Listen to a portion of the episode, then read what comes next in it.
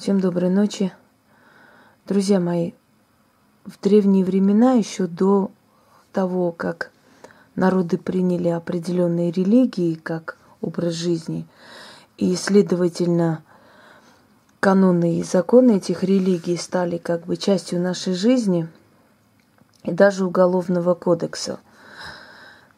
До этих времен человек жил э, по закону совести и не было понятия грех, было понятие преступление, переступить закон. То есть, если ты переступал закон богов, закон человеческий, закон природы, то ты за это наказывался. Ну, например, э, Одиссей не зауважал Посейдона, того же Нептуна – посчитав, что он обойдется и не обязательно ему отдавать жертву перед походом. И за это, следовательно, был наказан.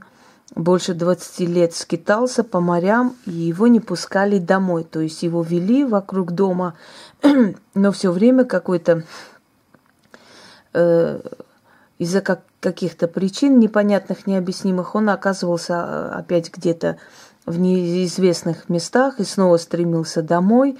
И ему встречались чудовища, его наказывали э, всякими ужасами, его наказывали потерей друзей, его наказывали потерей времени, сил и прочего. То есть он переступил закон, и за это боги его наказали за неуважение к морскому богу Посейдону. Вот.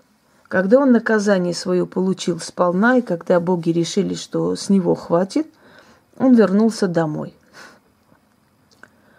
Но не было понятия грех. Понятие грех унижает человеческое достоинство. Э, значит, следуя логике современных религий, все, что мы любим, все, что нам приносит удовлетворение, все, что нам приносит удовольствие, радость и счастье, есть грех. Поскольку если мы любим поесть, значит это чревоугодие. Если мы любим мужчину, это прелюбодеяние. Если мы любим красиво одеваться, это грех алчности и жадности и прочее. Если мы хотим иметь красивый дом, это грех, поскольку не нужно ни копи богатства на земле. И таких вот подобных э, определений греха очень много – Однако в языческие времена человек был более свободен, поскольку он не чувствовал скованности, и его не привязывали э, каким-то навязанным законам, по которым он должен был следовать. В языческое время человек мог молиться кому хотел, какому богу он более был расположен, принести жертву хоть Гекате, хоть там Гермесу, хоть э, другим богам, там лесным богам. Э, каждый человек имея свою профессию, э, знал, какой Бог покровительствует этой профессии.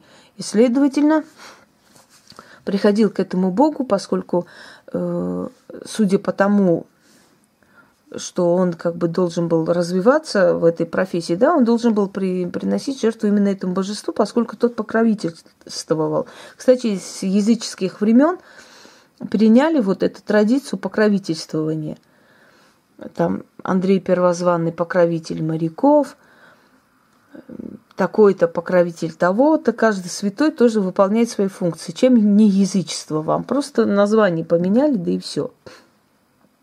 Следующий момент. Э, нарушение закона богов мы уже сказали, да, на примере Одиссея. Нарушение закона природы. Если человек вырубал лес – то, естественно, уходили животные, то, естественно, уходила влага, поскольку лес держит влага вокруг э, водного пространства рек, например. А поскольку каждая цивилизация создавалась возле рек, все города, все селения, все, все, все вот населенные пункты в основном строились, старались построить возле рек, возле вод, водных ресурсов, потому что без воды никуда.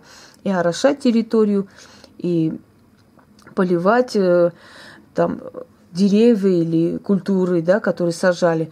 От Нила зависела жизнь Египта, от Хуанхэ, Янцзы, этих двух великих рек, зависела жизнь Китая.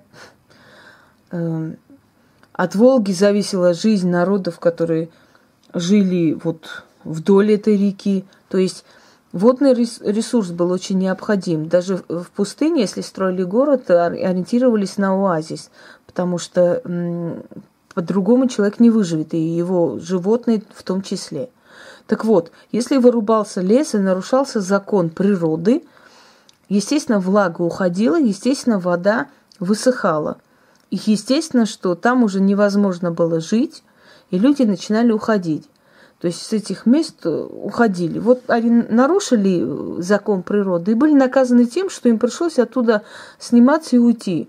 И искать другую стоянку или другую, другое село или в другом месте заново построить населенный пункт. И в следующий раз они знали, что если они вырубят весь лес, значит останутся ни с чем. О чем это говорит? Это говорит о том, что не было понятия грех – было понятие преступления, за каждое преступление человек нес ответственность, был наказан. И вот э, как бы пространство и силы те, против которых он шел, его наказывали автоматически. Видите, вырубили лес, высохла река, там жить невозможно, уходим. А найдут ли они пристанище, сразу ли найдут или умрут по дороге? Наказаны они за то, что сделали – Э, следующий момент. Против закона человечества. Если человек нарушал закон общины, его изгоняли.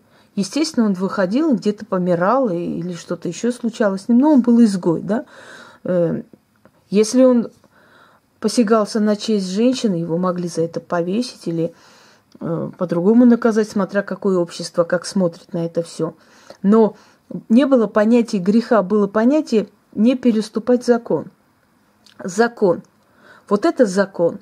А что я ем, кого я люблю, как я сплю, что я делаю, в чем я хожу и прочее, прочее, это было личное дело каждого человека, его пространство, его свобода. Это уважалось в древние времена. Но религии принесли вот это понятие грех. Грех – это уже не нарушение законов Вселенной, природы или против Бога того же, да? Это уже просто преступление против религии, против правил, против устоев, и это уже внутри человека остается. То есть человек сам уже считался греховным. Он во грехе родился, он отвечал за грехи своих родителей. Они отвечали за его грехи. И каждая, значит, неоправданная жестокость со стороны общества, либо судьбы объяснялось грехом, что за грех расплачиваемся. Либо за грех расплачиваемся, либо это испытание, э, вследствие чего мы заслужим рай на небесах. То есть надо терпеть. В любом случае, туда или сюда надо терпеть, потому что не терпеть – это грех. Вот. Муж пьет, надо его терпеть, иначе если ты его бросишь, уйдешь, э, значит, полюбишь другого человека, это грех, ты его бросаешь. Если рядом с тобой – просто ничтожество, и ты влюбилась в другого. Это грех, это прелюбодеяние, потому что нельзя, потому что раз уж церковь говорит, значит, до конца жизни так и мучайся, хоть у тебя и не 10 жизней, чтобы, знаете, одну жизнь прожить как-нибудь, а остальные, ну, остальные уже будут счастливыми. Да? Такой, такой возможности у человека нет, увы, или к счастью. Но в любом случае тоже грех э, хотеть красиво жить, потому что это не скромность, а главное украшение женщин должно быть что? Скромность, вот, не бриллианты, не прочие. Стремиться к чему-то высокому, к вершине грех. Захотеть власти грех, потому что Господь Бог выбирает царя, а не мы. Вот. Идти против царя грех, потому что глаз царя глаз Божий и так далее. То есть закрыли грехом, обложили человека со всех сторон. И получается, что человек потерял свою первозданную свободу. Вот вам понятие грех и э, переступление закона Вселенной, природы и человечества. Сравните и поймете, в какое время человек был счастливее, тогда, когда он соблюдал законы, или тогда, когда он уже должен был соблюдать законы греха или невинности, невиновности, как хотите, да? Очевидно же, что есть определенный закон Вселенной, который переступать нельзя. Если человек переступает, он наказывается. Но если не переступает, значит он живет. Все остальное его личное пространство, его личная жизнь, его свобода. Но закон греха закрывает эти все, знаете, понятия.